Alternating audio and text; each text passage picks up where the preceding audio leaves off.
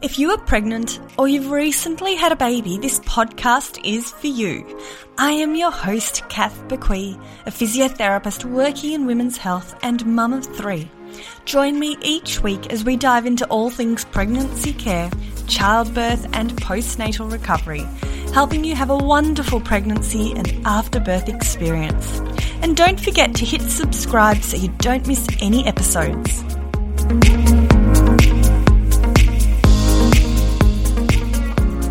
Well, hi there. Welcome to today's episode of the FitNest Mama podcast. I am your host, Kath Baguley from FitNest Mama, which is an online community of pregnant and new mamas.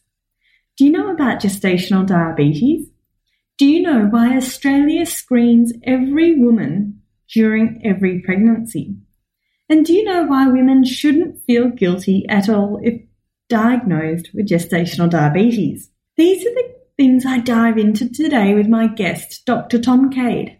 Doctor Cade is an obstetrician and gynecologist who has done his research doctorate thesis on the modern management and implications of gestational diabetes, for which he won the Melbourne University Prize for the most clinically impactful thesis in two thousand seventeen. He contributes occasionally to the Royal Women's Hospital Fetal Medicine Unit and otherwise works in private practice at Epworth Freemasons and St Vincent's in Melbourne. He has two young daughters himself, and it was great to have him as a guest on this podcast episode. But before we do jump into this episode, I just want to let you all know about the FitNest Mama free online class. In my forty-five minute jam-packed class, you'll learn about my five-step framework for a healthy pregnancy, confident childbirth, and strong postnatal recovery, helping to reduce the overwhelm and feel confident, and get back to doing what you love sooner. Plus, you'll learn the four biggest mistakes pregnant and new mamas make when it comes to regaining their strength, and how to avoid these mistakes. We also discuss why the old saying, "Your body will know what to do," is terrible advice. And we dive into the simple strategies to focus on instead to help you recover from birth sooner. To sign up for this free online class, head to www.fitnestmama.com forward slash free. That's F-I-T-N-E-S-T-M-A-M-A dot com forward slash free. And the link is also in the show notes. Right, let's get into today's session. Thank you for joining me today, Tom.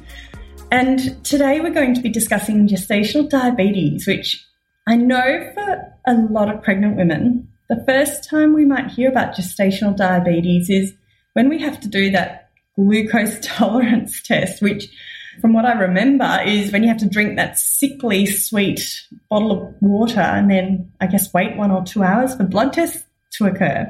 So could you please introduce yourself and let us know why you've got a particular interest in gestational diabetes? Yeah, thanks for having me. I think what you said's right. It's a bit of a shock, but a lot of people have heard about this horrible thing you've got to do in the third trimester and come at it with a little bit of dread. So I'm mostly in private practice as an obstetrician now. I worked for a long time at the Royal Women's Hospital in public and ran the diabetes unit there for three years. And I did my PhD in uh, the management of gestational diabetes. And it was a really interesting topic because when I did it, the way it was diagnosed had just been changed. And although it was somewhat similar to what we used to do, the new way of diagnosing it instantly doubled the number of women diagnosed per year. So it went from about five percent to ten percent literally overnight. Wow. When was when was this? So that happened in about two thousand fifteen. About halfway through, instantly had all these increased numbers of women being diagnosed and ones who previously wouldn't have been, thinking, oh, look, I've now got a medical condition. And the workload and the implications obviously changed quite drastically as well. So it was a good time to do a project on something like that. And it just um, piqued my interest in it, which I've continued with. Absolutely. What was the biggest reason for a sudden increase in people being diagnosed? So what they used to do was screen everyone with what you said. You have a, a sugary drink and you used to then just have a blood test an hour later, and it could be done any time of the day. It didn't matter if you're fasting or not. And you had to reach a certain level on that screening test before you then went and had the full test. And the full test is like you said, you know, you come first thing in the morning on an empty stomach and have a blood test and then the sugar load and then some follow-up blood tests. So that's what used to happen. And under the new system, that initial screening test went. So everyone immediately had to go and have the full fasting test. And on the old test, you only had a test at two hours after that sugar load, whereas now you have it at one and two hours. So you get three opportunities to be diagnosed rather than two, and the omission of a screening test. And they also tightened the fasting criteria. So it used to be five point five and it got tightened into five, which would catch a whole lot of extra people as well. Having said that, the two-hour one got pushed out a little bit, but then there was this new one-hour one as well. So just by sheer numbers, if you looked before and after, it went from five to ten percent. You know, that's then labelling potentially, if you get your language wrong, one in ten pregnant women with pathology. And in Western Sydney, it was something like one in four. I went to a meeting a couple of years ago discussing this and the workplace implications and what could we do to manage this tsunami of diabetes that had hit the country. And yeah, the Western Sydney people were saying it's roughly one in four in some of our hospitals and populations. Okay. So what you mentioned before was roughly ten percent of pregnant women have gestational diabetes in Australia? And uh, Melbourne, certainly. It's, again, it's a bit regional specific. I thought ten was quite high, and I went to this meeting, and, and we were one of the lower ones, actually. So ten's probably on the lower end. But, yeah, look, I would say anywhere between ten and the low twenties. So that's quite a lot of women we're talking about. So it's great that we are chatting to you today. So what would you be your main recommendations? Now, let's start at the start. How would you recommend women prevent, how can they help themselves prevent gestational diabetes? Yeah, that's a great question, because for some people you can't. Very famous top Australian athlete was diagnosed with gestational diabetes in her first pregnancy and was in the media, and I don't think she's got any qualms in people knowing about that. So the famous Kathy Freeman had gestational diabetes. I've had plenty of tall, slim, healthy, athletic women who get that sort of surprise. You occasionally get one that passed the test in flying colours the first time and has had no change to their age or weight or health and seemed to suddenly be in the abnormal range the second time. So there's definitely an element of genetics and bad luck, for want of a better word. But there's also some very obvious things. Although it's much, much milder, it's on the same spectrum as type two diabetes. So it's not an autoimmune condition. It's insulin resistance, which does have a relationship with sugary diets, high glycemic index carbohydrate intake, inappropriate weight gain, inadequate exercise, all those sorts of things. So maintaining good exercise habits as much as you can throughout your pregnancy, eating well, knowing a little bit about glycemic index and how that works with food, because you can get some surprises. It's not all lollies and Coke that are the problem. It can be certain rice is worse than other types of rice, for instance. It can be things that are culturally very important foods. You know, some of the um, African cultures that come here eat a certain type of bread, which is very high glycemic index. Some Italian cultures eat a lot of pasta. There's all sorts of things that are a bit more tricky. I'd say the two elements are the bad luck and the genetics, but two is probably things that people know a little bit about but might want to explore a bit more with exercise and diet. Yeah, and in terms of the research, would you say one is more important than the other in terms of exercise and diet? No, I think they go hand in hand. When you're diagnosed in a public hospital, the very first thing that happens is you come to a group class for three hours. You have one hour with a diabetes educator who teaches you how to test your sugars and what levels you're looking to beat. You have a dietitian that goes through all the foods and the glycemic index and the portion sizes and so forth. And you have a physio to teach the healthy lifestyle and exercise stuff. But some of the diets can be very extreme, can't they? You know, you hear about keto diets and all sorts of things. Sensible eating and sensible exercise from a medical point of view. Yeah, yeah I think that in terms of the research, I don't think there's a huge body of evidence in terms of what actual exercise should be done during gestational diabetes. I do know the general recommendation is three times a week for thirty to sixty minutes, moderate intensity, but apart from that, yeah, it is pretty broad. If someone comes and sees you and they have been diagnosed with gestational diabetes, are there any other recommendations you have for women? You know what I think the most important thing is there's the difference between the risks of an untreated condition and the risks of a treated condition. The original research on gestational diabetes and whether or not it was risky or not, or whether or not it posed some dramas to the pregnancy or just in later life, all centred around doing nothing at all versus a very intensive treatment program. Of course, it showed that the intensive treatment program, or what we would consider fairly standard care, had better results. But the risks that are quoted in the untreated population shouldn't be made too much of a big deal, if that makes sense, because we're picking it up. We're deliberately testing people and doing something about it. So there's this misinformation out there where all the risks of those studies where they did nothing at all are quoted to women. And it's not true, because if you pick it up and do something about it, which might be as simple as just testing your sugars and doing some very simple dietary modification, your risk comes back to baseline. So that's one thing I think that troubles me a bit, is that women who are diagnosed can be brought in to see someone and they can say, right, you now have got an increased risk of a caesarean section, a big baby, the baby having low sugars, premature birth, all these things that is not really true because we're screening for it and doing something about it. So I think the first treatment is good information that this is not a bad thing. It's a good thing we've picked it up. And by doing something about it, we can drag your potential risks back down to someone who wasn't diagnosed at all with gestational diabetes. For over fifty percent of women, that is it. There's nothing extra medical, no insulin injections, no tablets, no real mandatory surveillance of the baby, and the pregnancy and birth course should be unchanged.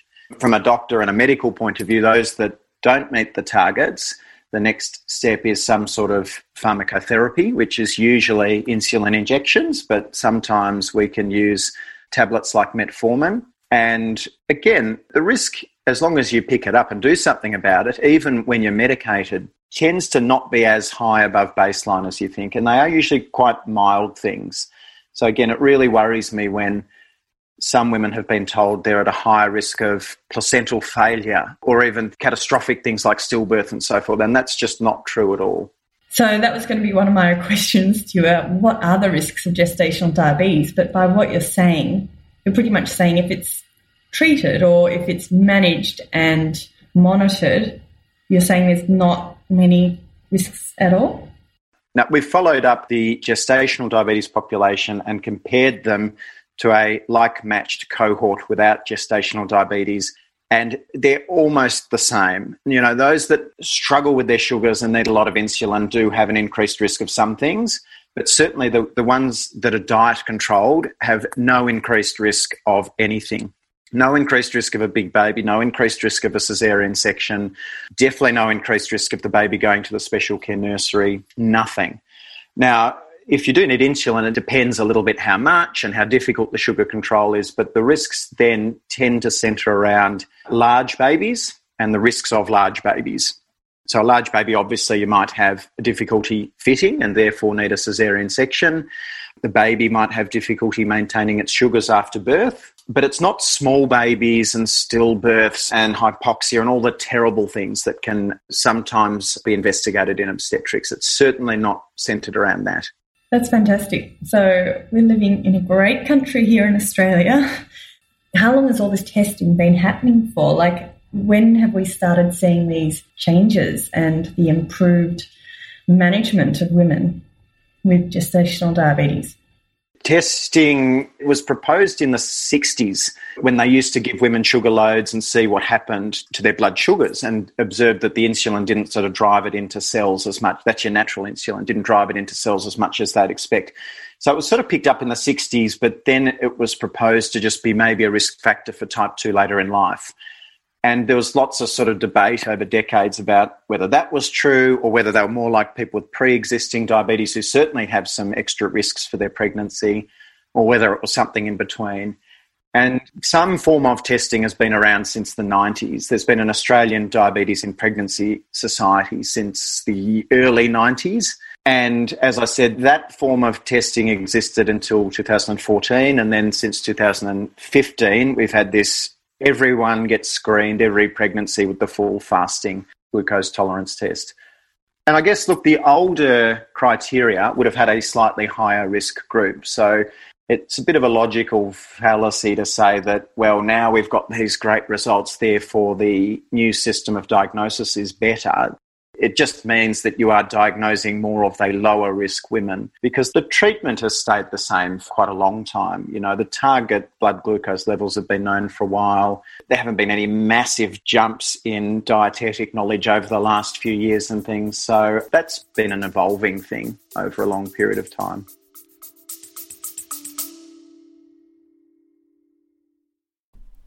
This episode is proudly brought to you by Solidea, providing all of your pregnancy and recovery support needs. Solidea's maternity range supports your changing body throughout your pregnancy and the postpartum period.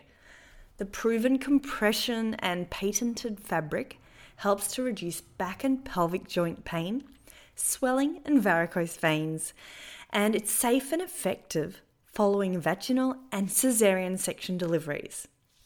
Solidea improves recovery from episiotomies, tears, hematomas, and after caesarean births. Made in Italy, Solidea's maternity range ensures pregnant women and new mums look good and feel great. Recommended by obstetricians and physiotherapists, Solidea is offering twenty percent off using the code FITNEST twenty, that's F I T N E S T twenty. So if you're in the market for some new support wear for pregnancy or postpartum, definitely go and check them out with the code FITNEST twenty for twenty percent off. So visit w w w dot solidea, that's S O L I D E A dot com dot A U, and check them out for yourself. And the link is in the show notes.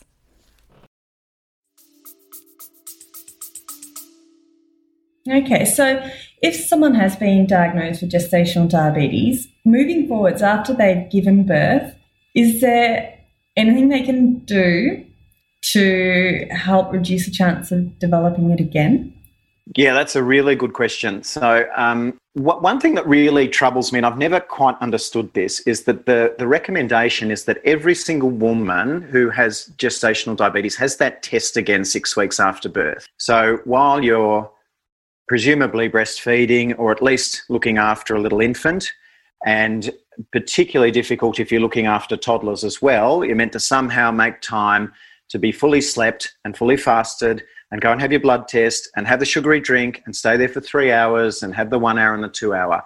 And that's designed around picking up people with type two diabetes or what's called impaired glucose tolerance, which is a bit like a risk for maybe one day getting type two diabetes. Now, my response to that is, firstly, it's extremely impractical and a little bit unfair. And secondly, you thought someone had type two diabetes, you'd probably already have picked it up. They probably would have been very abnormal on that test in pregnancy and needed quite a lot of insulin to control their sugars appropriately. So you're probably at that six-week stage after pregnancy going to either be normal or maybe mildly in that impaired glucose tolerance range. And if you were in that impaired glucose tolerance range, you should be moving towards all the healthy living stuff you already learnt in pregnancy anyway.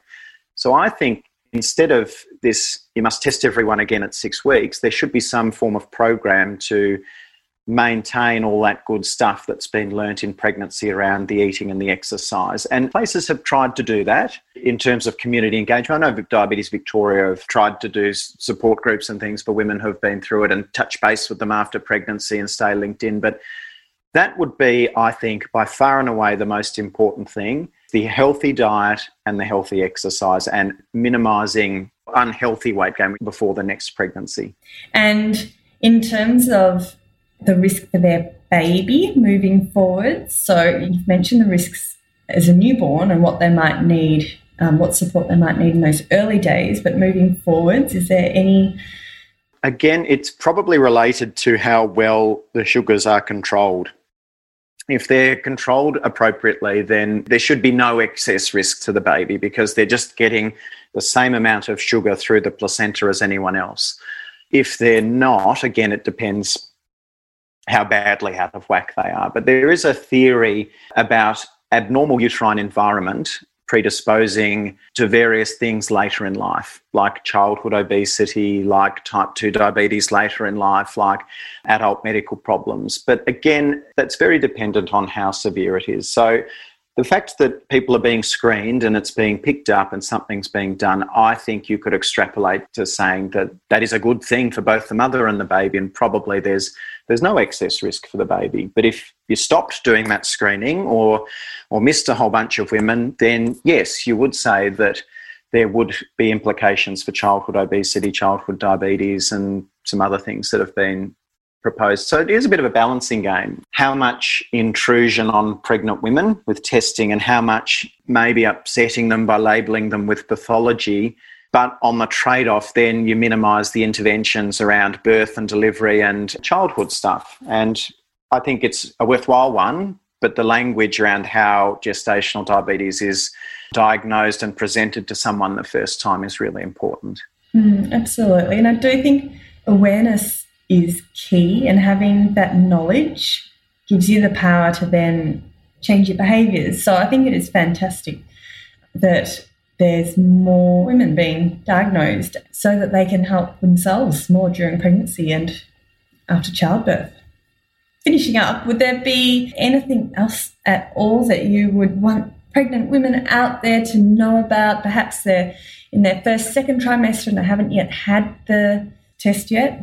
Yeah, look, a few things I say to people. Actually, one thing I think is important is there is a difference between public and private hospitals. So public hospitals really need to have quite black and white guidelines, and that's for not having mixed messages, that's not having new staff maybe going rogue with their own opinions, that's so that everything is reproducible. And in that context, sometimes things can come across a little bit overly medical, but that's for the good of a big place reproducing things time and time again. Whereas perhaps if you're in private care, there's a bit more room for some nuance and some shades of grey, because you have that one doctor or, or sometimes one midwife that you're seeing the whole way through. And as long as it's done with a good evidence base, you can tailor your approach a little bit.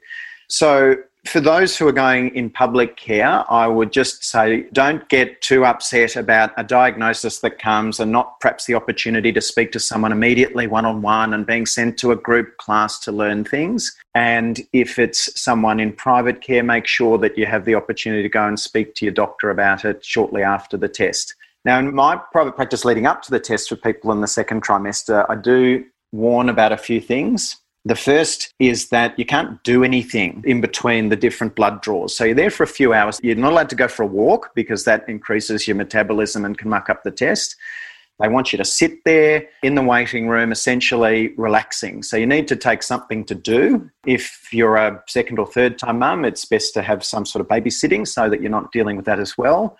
And I always say, don't be in a rush to get off to work or do something or pick up the kids or get on a Zoom meeting afterwards. Make sure you've got time to go home, have something to eat and relax, because that big sugar load is not for everyone first thing in the morning. It can make some people feel absolutely dreadful. And if you're in a rush to go and do something, it'll just make it worse.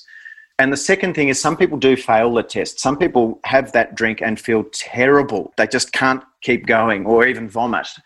And in that case, I think it's not worth repeating. You need to be able to go and speak to a doctor and work out an alternative way of doing it, because it's not worth the torture of going through it again if you're in that small group that can't cope with it.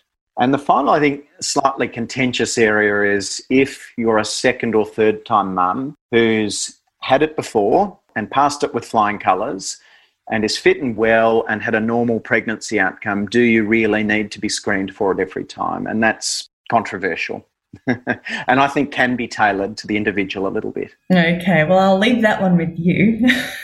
I'll let all the women out there have a chat to their individual doctor to see if that's an okay option for them. Yeah, that's interesting though. That sounds like a new uh, research study for you coming up. Yes, interestingly enough, because of the COVID problem, and they don't want large numbers of people congregating together waiting for pathology, and it's you know, inevitable with the diabetes test. Big hospitals have had to modify it a bit. They have had to do a little bit of sub-triage of women who really need it and maybe can skip it. And that might be an opportunity to look at some of those strategies and results and you could easily do some models on how many you think you might have missed and therefore how many excess large babies and caesarean sections occurred. It'd be an interesting exercise. Definitely. There's your sample size right there. Yeah, that's right. Yeah. Lovely. Well, thank you so much for joining me today, Tom. That was really useful. And I think just knowing the impact that diagnosis and management and treatment can have on yourself, your baby, and your pregnancy, and potentially then have very few risks involved if you're managing a gestational diabetes. So that's great news for everyone. So thanks for your time. Exactly. And yeah. we'll yeah, and we'll speak to you soon. Pleasure. Thank you. And before we sign off, please remember my team and I will be putting together the show notes for this episode with all the links at w w w dot fitness mama dot com, and you'll see how to connect with Doctor Tom Cade over in the show notes. And don't forget to subscribe to this podcast so you don't miss any future episodes. Have a fabulous day, everyone, and I look forward to you joining me next week for another episode of the FitNest Mama podcast. Thanks for listening to the FitNest Mama podcast, brought to you by the FitNest Mama freebies found at w w w dot fitness mama dot com forward slash free. So please take a few seconds to leave a review, subscribe so you don't miss an episode, and be sure to take a screenshot of this podcast, upload it to your social media, and tag me at FitNest Mama so I can give you a shout out too. Until next time, remember, an active pregnancy, confident childbirth, and strong postnatal recovery is something that you deserve. Remember our disclaimer, materials and contents in this podcast are intended as general information only and shouldn't substitute any medical advice, diagnosis or treatment. I'll see you soon.